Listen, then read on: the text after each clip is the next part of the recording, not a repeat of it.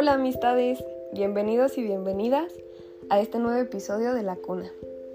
En este capítulo les platicaré un poco sobre el existencialismo, que es una corriente de pensamiento que estudia la condición humana. Nos habla sobre cosas muy importantes como lo son la responsabilidad individual, la libertad y el significado de la vida. Uno de sus propósitos es superar los moralismos y los prejuicios que atan el valor de cada persona. Así trata de alcanzar el verdadero potencial. En este primer episodio vamos a platicar sobre esta corriente filosófica y uno de sus exponentes principales, Jean-Paul Sartre.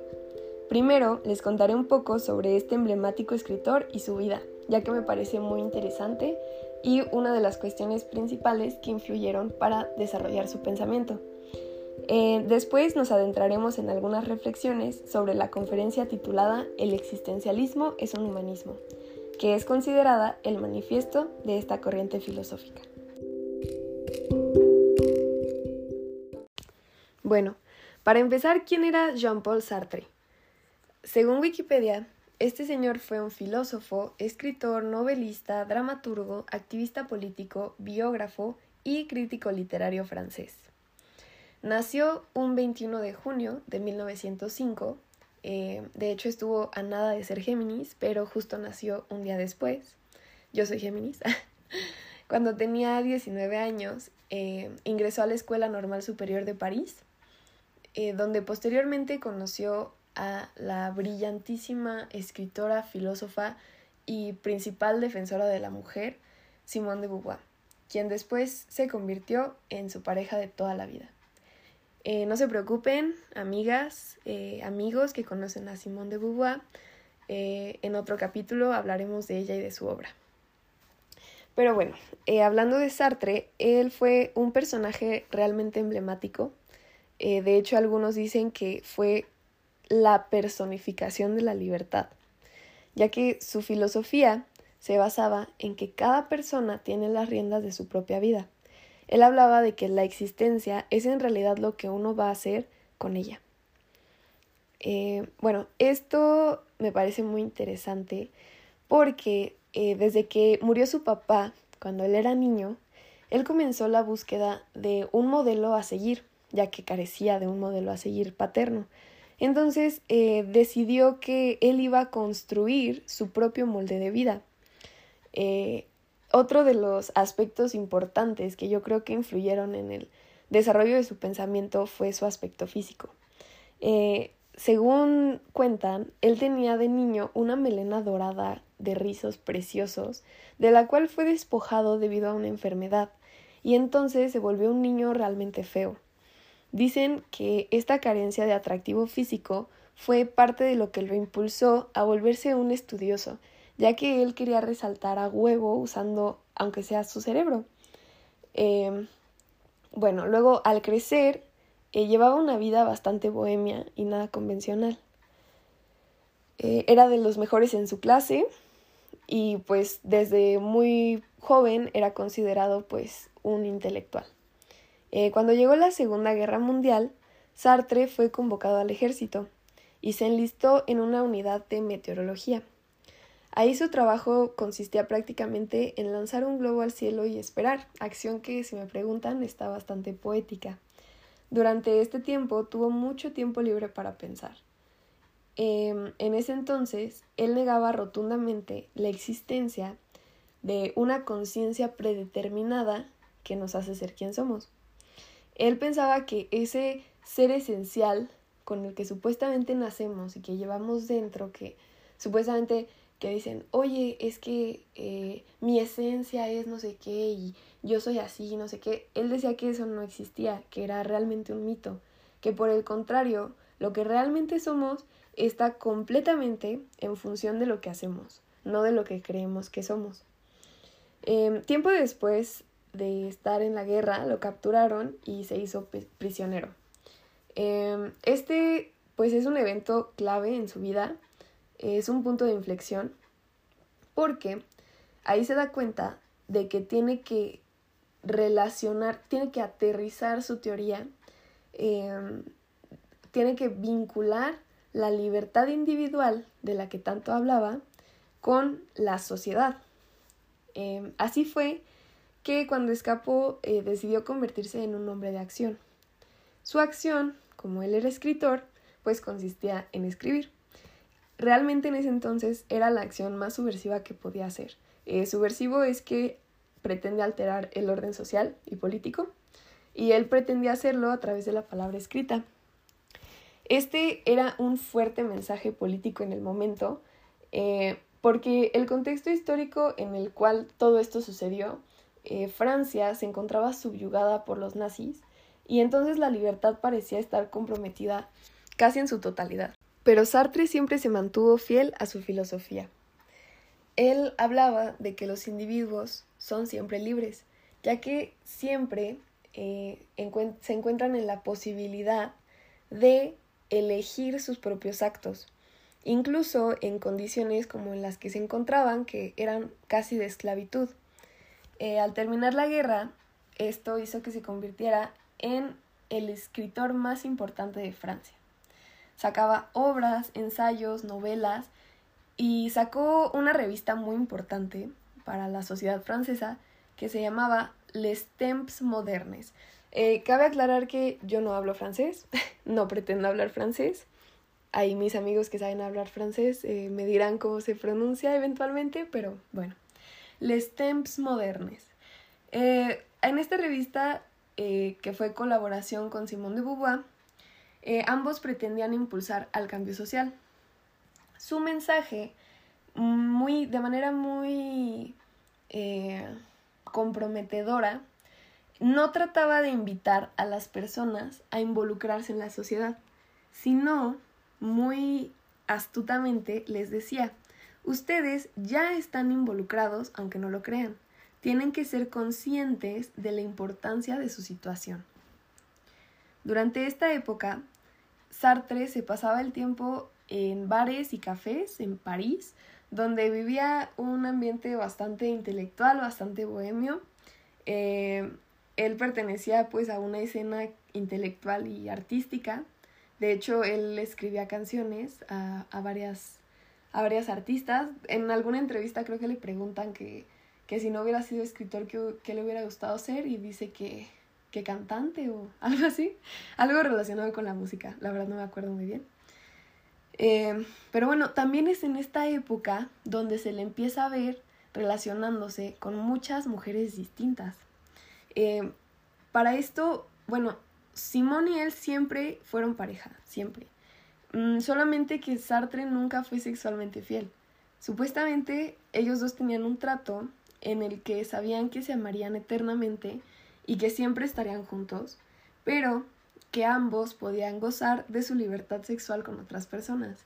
Cosa que, bueno, se le han hecho muchas críticas eh, sobre que esto era solamente como un trato que le convenía a él principalmente.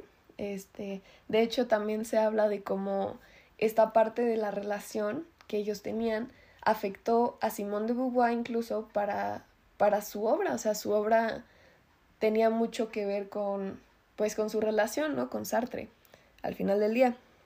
Este. Y bueno, pues realmente toda esta cuestión siempre se le reprochó a Sartre como una exageración de la libertad que predicaba. Eh, él se negaba a admitir ciertas cuestiones como la fidelidad que tienen un valor, pues un valor real en el mundo de todos, ¿no? Este, el valor real de algo es cuando todos eh, estamos de acuerdo que es por un bien común, ¿no? Todo el mundo prefiere comer una quesadilla que un pedazo de carbón. Y, pero bueno, Sartre siempre quiso desafiar los límites de la moral y los prejuicios. Y pues bueno, vivía una vida bastante descabellada. Eh, una crítica que se le hace al existencialismo de ese entonces es que en cierto punto todos los que la profesaban realmente eran un montón de egomaníacos que se trataban mutuamente como basura.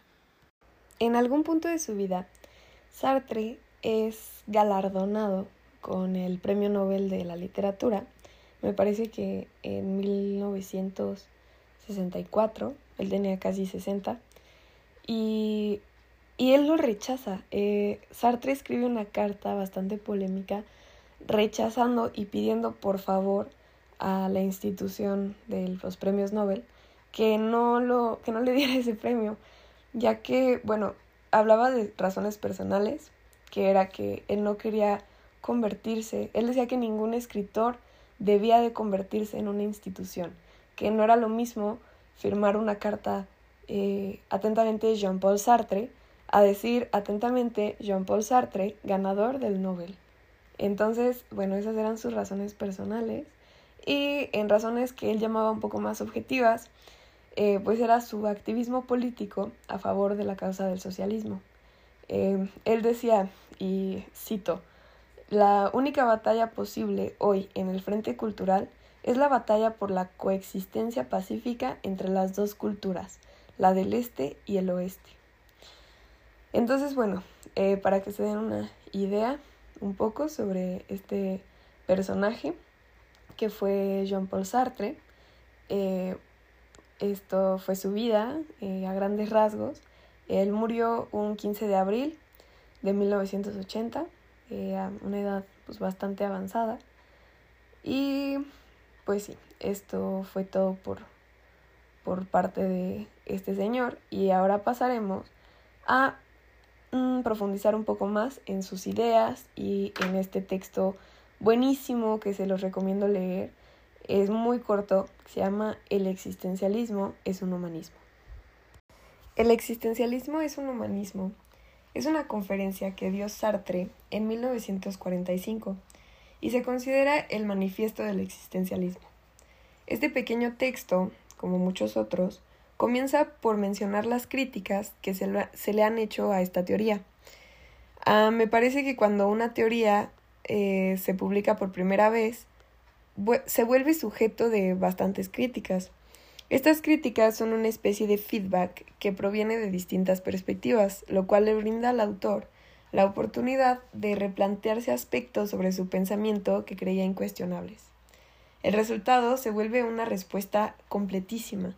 Textos fundamentales como este, por ejemplo, o las reglas del método sociológico, eh, donde se, se explica a detalle cada aspecto de la teoría con el objetivo de no dejar nada a la especulación.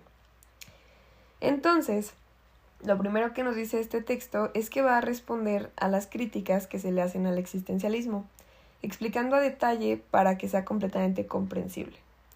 Comienza con el ejemplo de la creación de un objeto. En este caso eh, del libro habla de un cortapapel, pero como ya no vivimos en el siglo XX y nadie sabe lo que es un cortapapel, o por lo menos yo no sé qué es un cortapapel, lo voy a cambiar por un sacapuntas.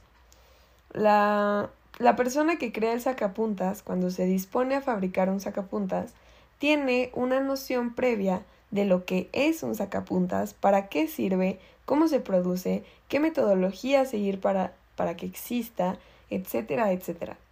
Eh, y ya conociendo estos aspectos, el técnico puede crear un sacapuntas y traerlo a la realidad.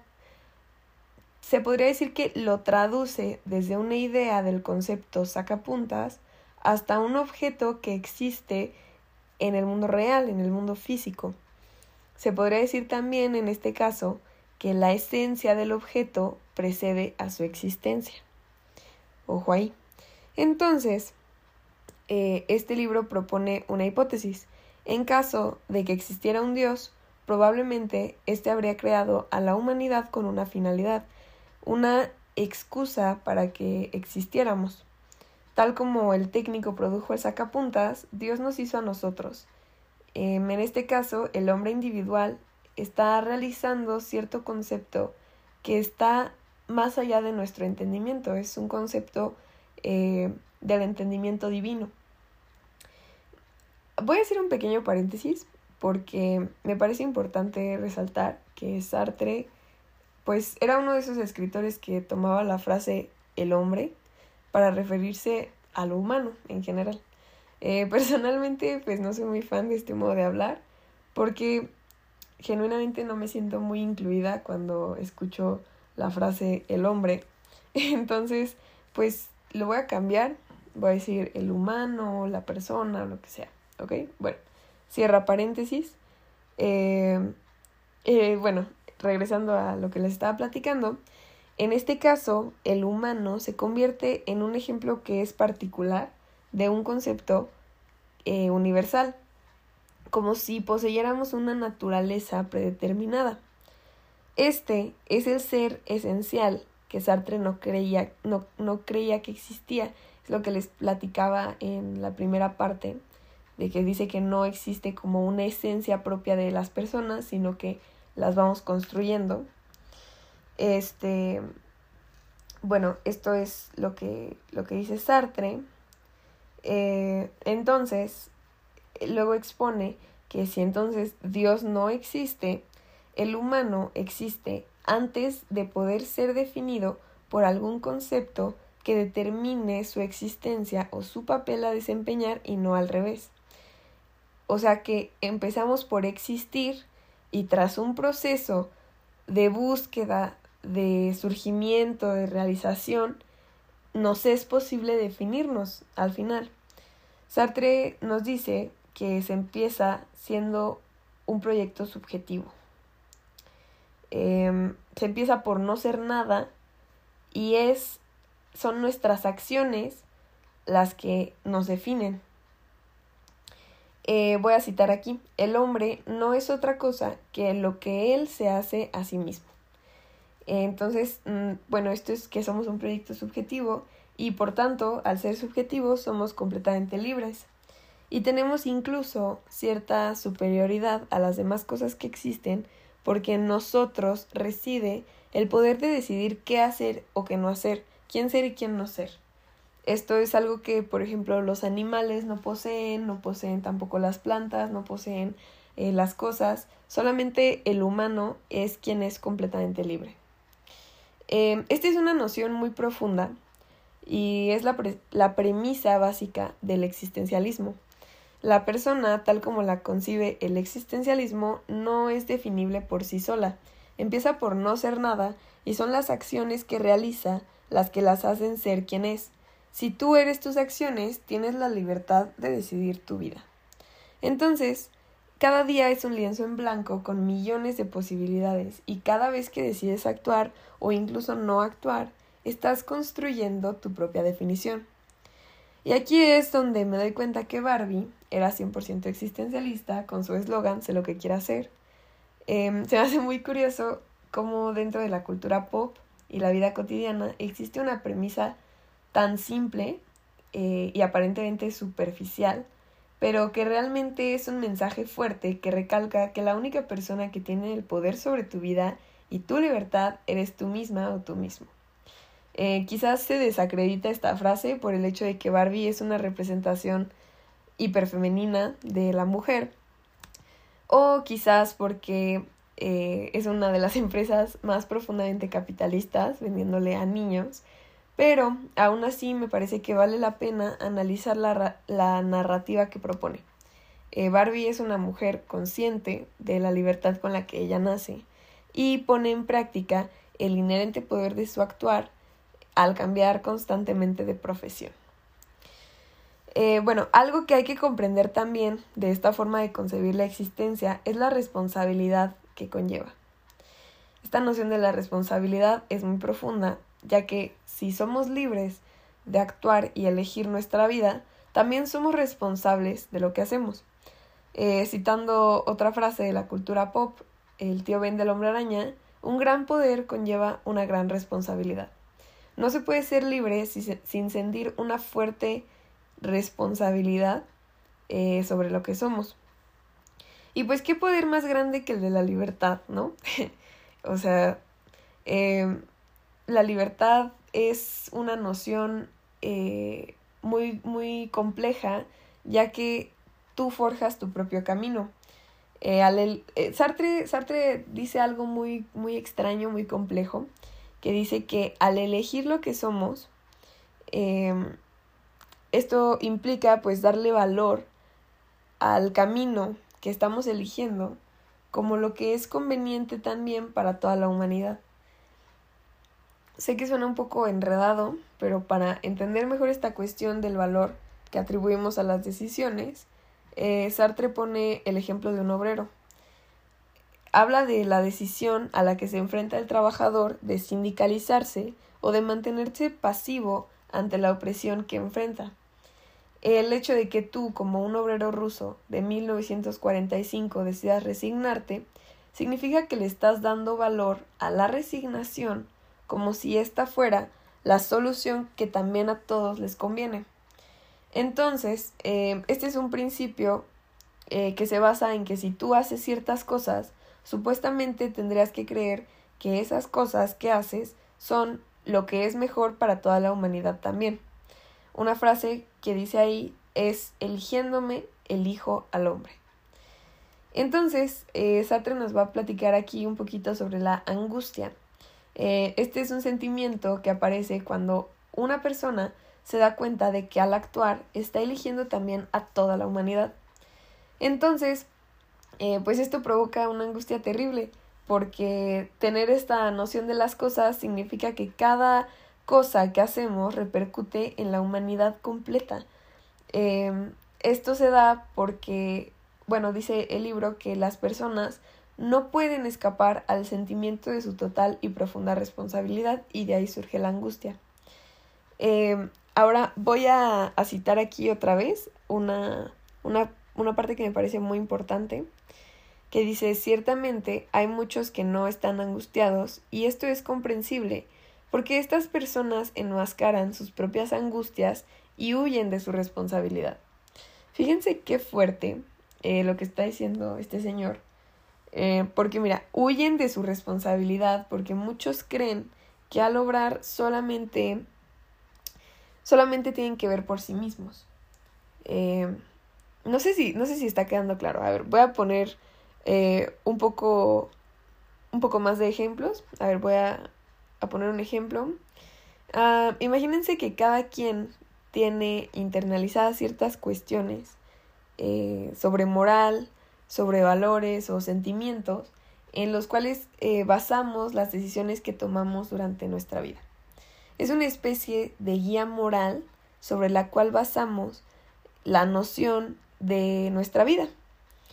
Eh, una conducta ideal. Por ejemplo, según mi guía moral, está mal tirar basura en la calle. Sin embargo, yo tiro, no sé, mis colillas por la ventana cuando voy manejando. Entonces, siguiendo el pensamiento de Sartre, eh, cuestiona a las personas con la pregunta, ¿y si todo el mundo viviera como tú? Y hace énfasis en quienes contestan, pero no todo el mundo vive como yo. Entonces, ¿de qué privilegios gozas o por qué sientes que tienes el derecho a hacer la excepción. De decir, yo no actúo como me gustaría que el resto de las personas actuaran. O sea, ¿en qué pedestal estás parado? ¿Me explico? Si, si las personas deben ser honestas, honradas, trabajadoras, eh, no contaminar, no robar, no sé, no decir mentiras, etcétera, etcétera, ¿qué te hace pensar a ti que tú eres la excepción para no actuar de esta manera? para tú sí tirar basura, tú sí contaminar y decir mentiras y no, sé, o sea, ¿me explico? Este, esto, esto es lo que Sartre trata de decir sobre la responsabilidad. Esta es la responsabilidad que le debemos a la humanidad. Porque al final del día, ¿qué tan diferente puedes llegar a ser realmente del resto, del resto, perdón? O qué tanto privilegio tienes, se podría decir, para no pensar que tú eh, como tú vives es como todos deberían de vivir. Al hacer las cosas, estás proyectando una especie de ideal según el cual se basa la imagen de ser humano que tú crees que es la correcta. Y bueno, eh, esta onda de la responsabilidad eh, de la libertad conlleva tres sentimientos principales en las personas, que son la angustia de la cual ya hablamos, el desamparo y la desesperación. La verdad es que son palabras eh, bastante terribles, son aterradoras. Creo que traen una carga negativa bastante grande. No son palabras que querramos escuchar. Sin embargo, me parece que de la manera en la que las describe Sartre las hace parecer no tan horribles y un poco un poco más humanas. Perdón amigos, ya regresé, es que tocaron el timbre y me desconcentré muchísimo. Pero bueno, regresando al tema sobre las tres emociones eh, que son, con, o sea, tienen carga, connotaciones negativas, eh, pero realmente necesitan escuchar esta explicación para entenderlas con esta perspectiva existencialista. Eh, sí es un poco desalentadora, pero al mismo tiempo te expande el panorama, te hace ver las cosas de una manera distinta a, a como tú tenías pues socializadas estas palabras. Pero bueno, a ver, comencemos con el desamparo. Este sentimiento se produce cuando el humano se da cuenta de que es libre de actuar y de ser quien quiera ser. El desamparo es darse cuenta de que no existe Dios, en pocas palabras. Porque, como mencioné anteriormente, si Dios existiera, estaríamos predestinados, en cierto modo, a seguir una especie de plan divino. Pero como no hay ninguna prueba, en realidad, que nos demuestre que de hecho sí hay un cielo a donde llegamos cuando obramos bien, eh, estamos entonces desamparados en este mundo. ¿Me explico?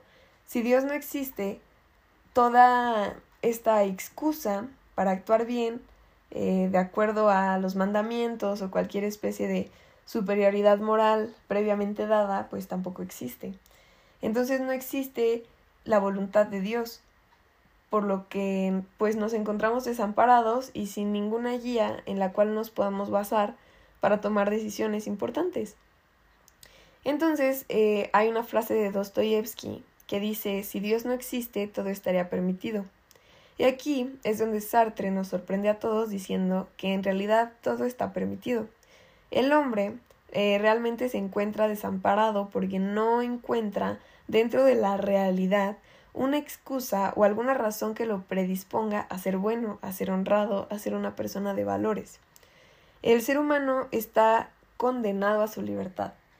Condenado porque el ser humano no se ha creado a sí mismo, eh, sin embargo es libre porque es responsable de todo lo que hace.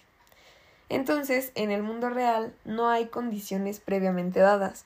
No, no es como que naces y te dan unas instrucciones sobre cómo debe ser la vida o cómo tomar tal o cual decisión.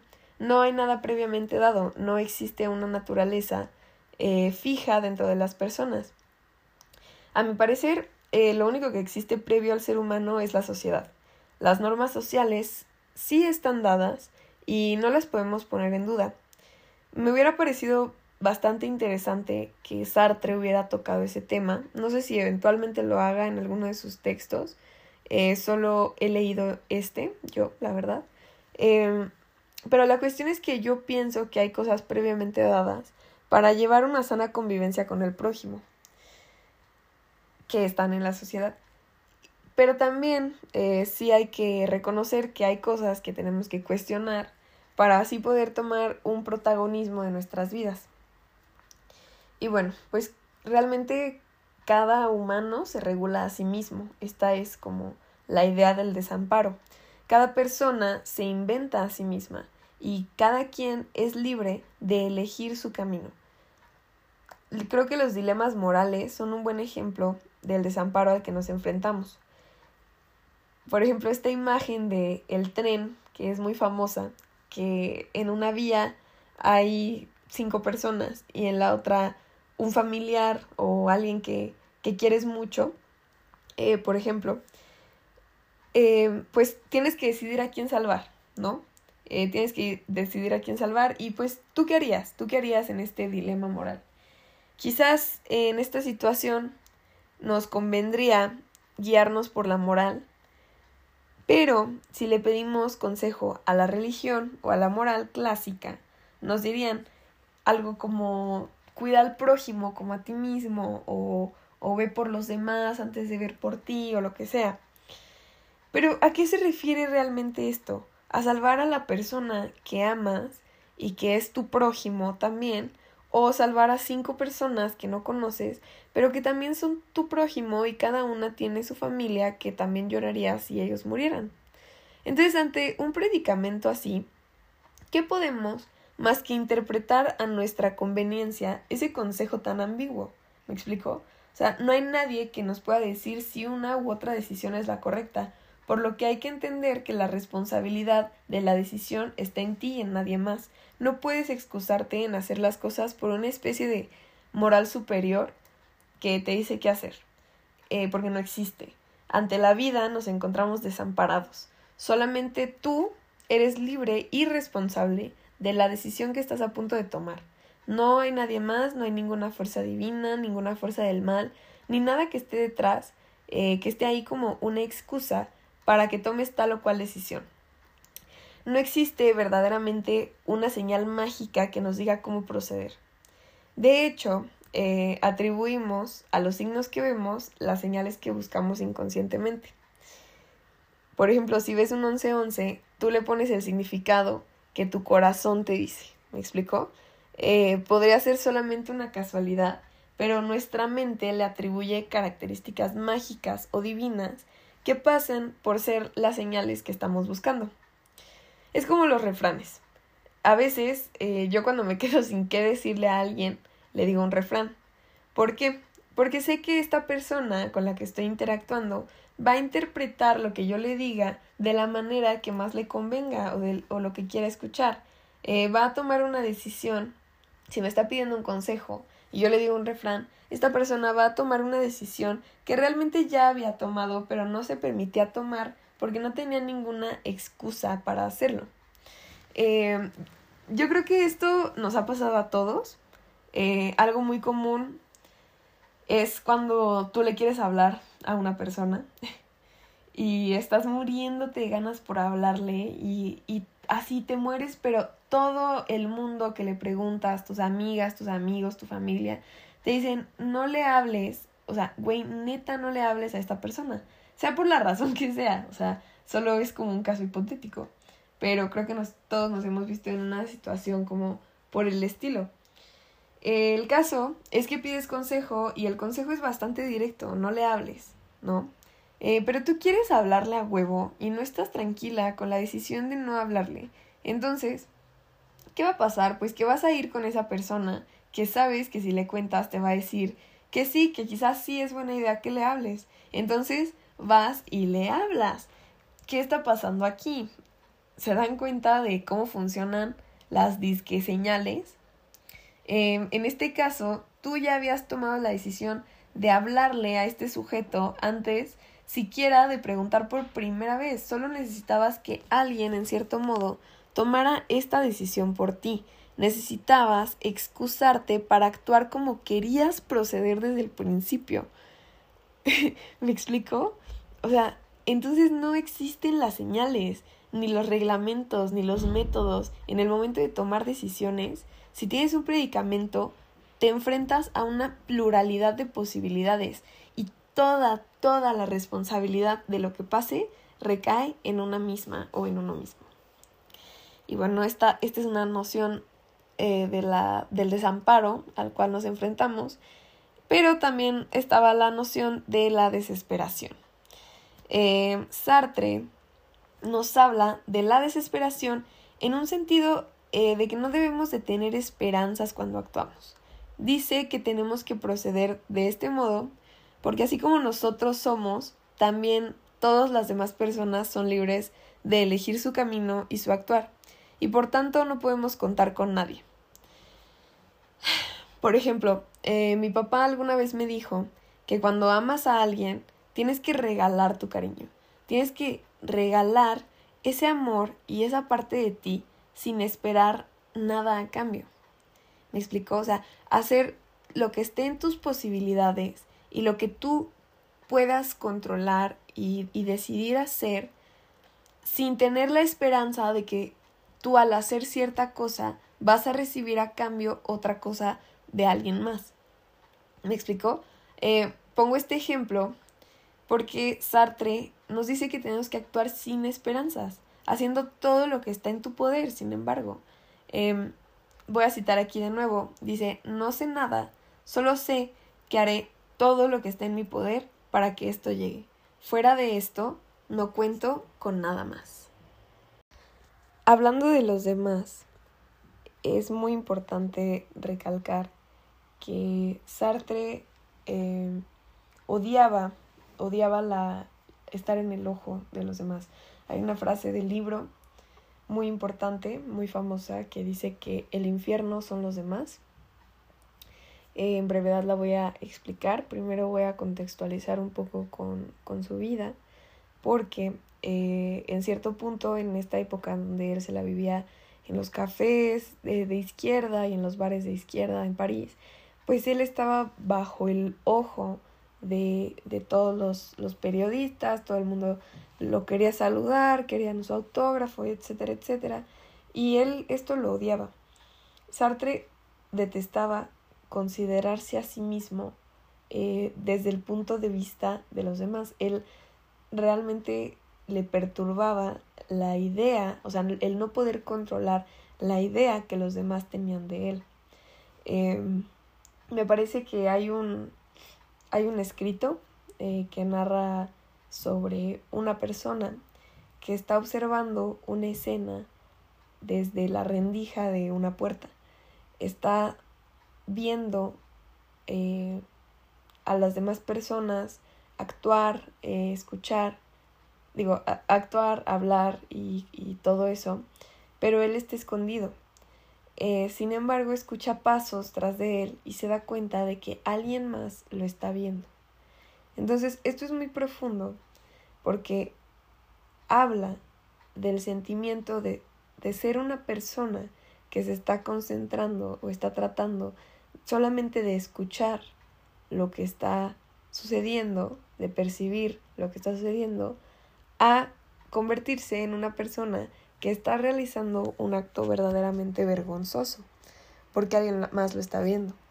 Entonces habla de la vergüenza y la vergüenza como, como prueba de que siempre estamos sujetos a, a la pues a esta como opinión de los demás. Em, y esto, esto nos hace considerarnos a nosotros mismos como un elemento en el mundo de la otra persona, como un objeto eh, que somos percibidos no como nosotros nos percibimos, sino como nos perciben los demás. Entonces por eso el infierno son las demás personas, porque esto limita bastante la, la libertad a la cual eh, tenemos el, el privilegio, eh, nos limita el hecho de que siempre vamos a ser percibidos eh, por los demás como, como algo, como alguien. Entonces, esta noción que tenemos de, de que nos perciben los demás y de que nosotros nos consideramos también un objeto en la percepción de las demás personas, eh, crea conflicto. Crea conflicto porque siempre existe en cualquier relación humana, siempre existe eh, este pensamiento. Entonces no hay manera de escapar de él. Y bueno, otra de las, de las limitantes que tenemos como seres humanos libres es nuestra vida. Somos libres de hacer eh, tan, tanto podamos mientras estamos vivos. Al llegar la muerte y al ser seres finitos, pues nuestra libertad también tiene un límite. Y pues me parece muy importante todo, todo este conocimiento que, que nos da este Señor, porque es una manera muy, muy, muy intensa de vivir, es una manera muy honesta de, de actuar, de existir, de pensar.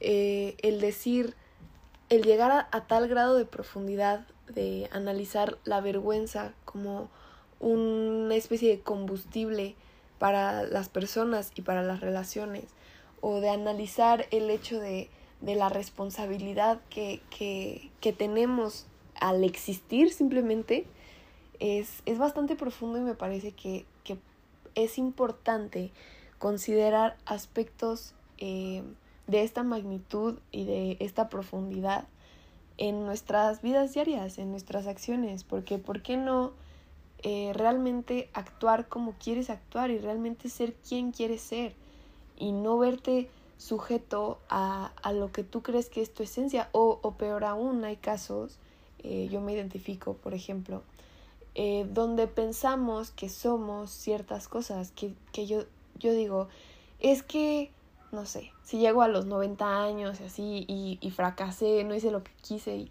es que yo no pude liberar mi verdadera esencia. Yo no pude ser quien realmente soy. ¿Me explico? Cuando realmente quien eres es quien fuiste eh, al llegar a, ese punto de tu vida. E incluso en el punto en el que estás ahorita, quien eres es lo que has hecho. de hecho, como, como dice mi hermana Momo, algo importante para la autoestima es hacer lo que dices que vas a hacer. ¿Por qué? Porque eso te forja como persona, te hace ser eh, alguien real y alguien honesto. Entonces, date cuenta, tú que me estás escuchando, del poder que tienes y de la libertad que tienes, porque sí, aunque estamos sujetos a nuestro contexto social, nuestro contexto económico, nuestro contexto cultural, histórico, etcétera, etcétera, no por eso significa que no tengas la completa libertad de decidir tus acciones. Si tú quieres ser, por ejemplo, músico, saca una canción, si tú quieres ser una persona, eh, tú crees que el mundo sería un lugar mejor si, si nadie comiera carne, por ejemplo, pues está bien que lo hagas. ¿Por qué? Porque tú tienes la responsabilidad de ser la persona que tú quieres ser. Tú tienes la responsabilidad de ser un ejemplar a seguir eh, para los demás. ¿Me explico?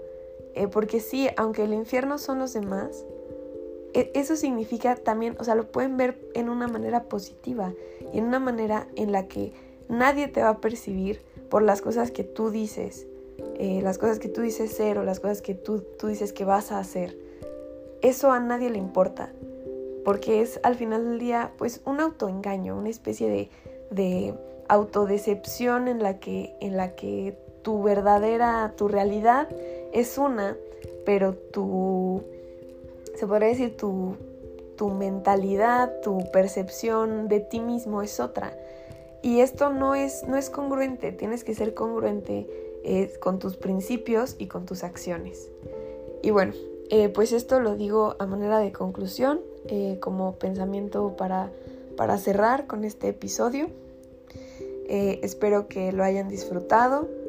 Si les gustó, pues este, muchas gracias por escucharme. Espero estén aquí para el siguiente episodio. Y pues nos vemos en el próximo capítulo de La Cuna Podcast.